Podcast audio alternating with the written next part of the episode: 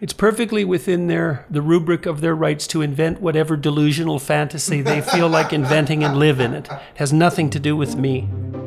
That's Jordan B. Peterson answering my question on what he thought about the group of protesters outside his show in Portland accusing him of being transphobic and misogynistic.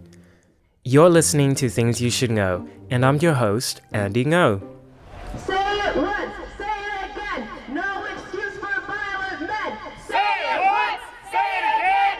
No excuse for violent men.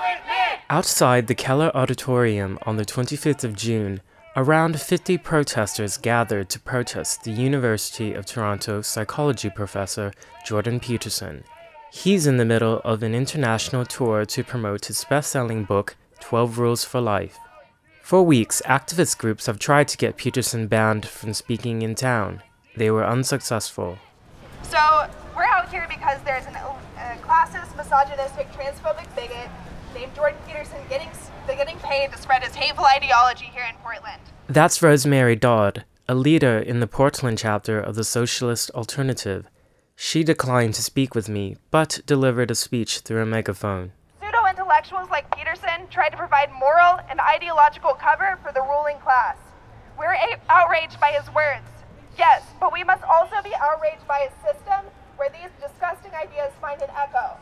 Inside, I spoke with Dave Rubin, the popular YouTube host who's the opening act on Peterson's tour. They're welcome to express their views just as Jordan's welcome to express his views. Is this the first time you've seen protesters on the tour? We've had a couple. I mean, truly, if we were to add up all the protesters before tonight, I think maybe you get eight people. So you guys are definitely the biggest here in Portland. Does that surprise you?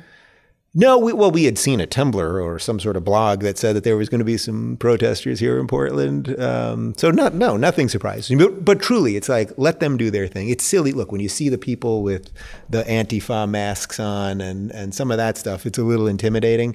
Um, but as long as they're not hurting anybody, um, then I think it's fine. My hope is is that you know Jordan's fans and the people that are here will engage with them a little bit, and if it's all done the right way, that maybe you can actually win some of their hearts and minds over. That's pretty rare and probably slim chances of it, but that's that's what it's all about. Do you think there's any substance to the accusations of transphobia, homophobia, misogyny? No, period. No, none. Nothing that he will say here tonight will be remotely transphobic. It will be remotely, uh, nothing that he will say will be remotely homophobic or racist or bigoted in any way. He's trying to empower people to live the best life that they can as they see fit. And he's trying to give them a little bit of the tools uh, to make that a little bit easier in a, in a pretty crazy world. But everything that he talks about is, is an antidote to bigotry. It's it's incredible because there's there's apparently a need for a little straight talk. There's a need for a little bit of clean your room, get yourself in order, but not just that.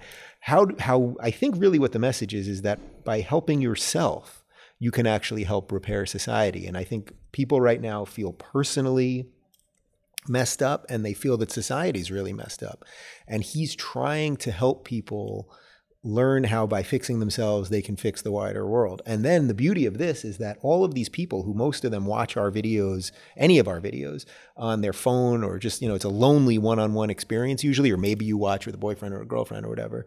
Um, they're getting to come to a room with 3,000 people and look around and go, holy cow, there are other people like me. And it doesn't matter what their skin color is or their sexuality is or anything like that. From behind the curtains, I took a peek at the faces of the audience members. The 3,000 seat theater was almost entirely filled. I was surprised there were more women and people of color than I was earlier led to believe. That upset some of the demonstrators. all of the women here are kind of I, I don't under really, really understand why anybody would support somebody who's openly it, it, I mean it's just disgusting that's all I'm really gonna say Okay, what's your name? No comment Even though Peterson's loudest critics today are women, some of his biggest defenders are also women. I'm like a bisexual, biracial, uh, queer, uh, Jewish. I don't know, lots of lots of minorities. I like to tell people I'm like a trinority, but it's not something that's really important to me. I mean, I'm just a person. That's Ashley Miller, a 33 year old from Seattle who came to Portland to hear Peterson speak for the second time within a week. She's a big fan. What would you like to tell these protesters if you could speak to them? There's a lot of anger. what, what's happening here, what I'm seeing is these people, they, they don't want to engage people that have different views than them. And so they just kind of like make a hysterical judgment that they must be transphobic, they must be sexist, they must be white supremacists, you know? I'm a little concerned about how deeply people are becoming divided because of that. After the show, I finally caught up with Dr. Peterson himself. Humans Against Hate has been unsuccessful in getting the Keller Auditorium to cancel your event tonight. In the weeks leading up to today, they did accuse you of making dog whistle calls to violent misogynists. What is your response to that? Well, first of all, I don't know even what they mean by dog whistle calls, so I'm not. That's a piece of, of jargon that I'm not familiar with. And um, being accused of something and doing it are not the same thing unless we dispense with the presumption of innocence, which is something we seem to be doing with incredible rapidity. So I don't really have any comments about it except that people are perfectly, um, what would you say? It's perfectly within their the rubric of their rights to invent whatever delusional fantasy they feel like inventing and live in it. It has nothing to do with me. There's a coalition of groups that uh, call try to mobilize people to protest tonight. No, there's an apparent coalition of people who describe themselves as groups.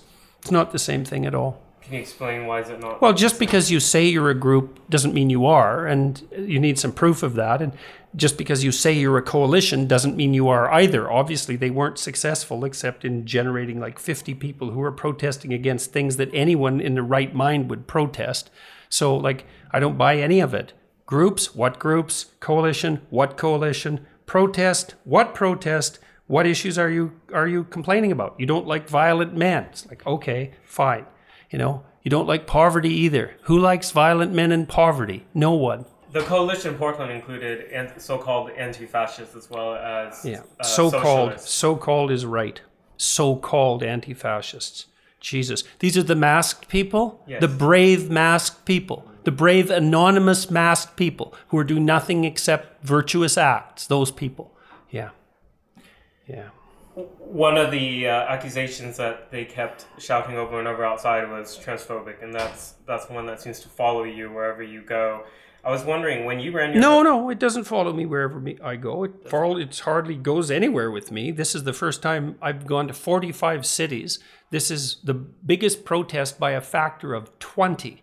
We had three people at one other event who called themselves Men Against Jordan Peterson, and that's been the biggest, the biggest uh, um, protest so far. So these things don't, by any stretch of the imagination, dog me wherever I go. They dog me now and then as a consequence of protests and because there's journalists who drag them up, but most of the time it's completely irrelevant. It's not a discussion I ever have with any of the people who come to these talks.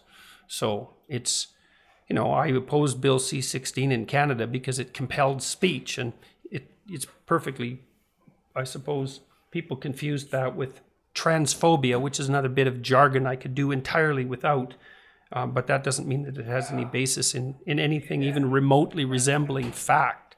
All right, we gotta get this guy out there. Okay, thank you so much. You bet. And that was Professor Jordan Peterson speaking with me in Portland, Oregon.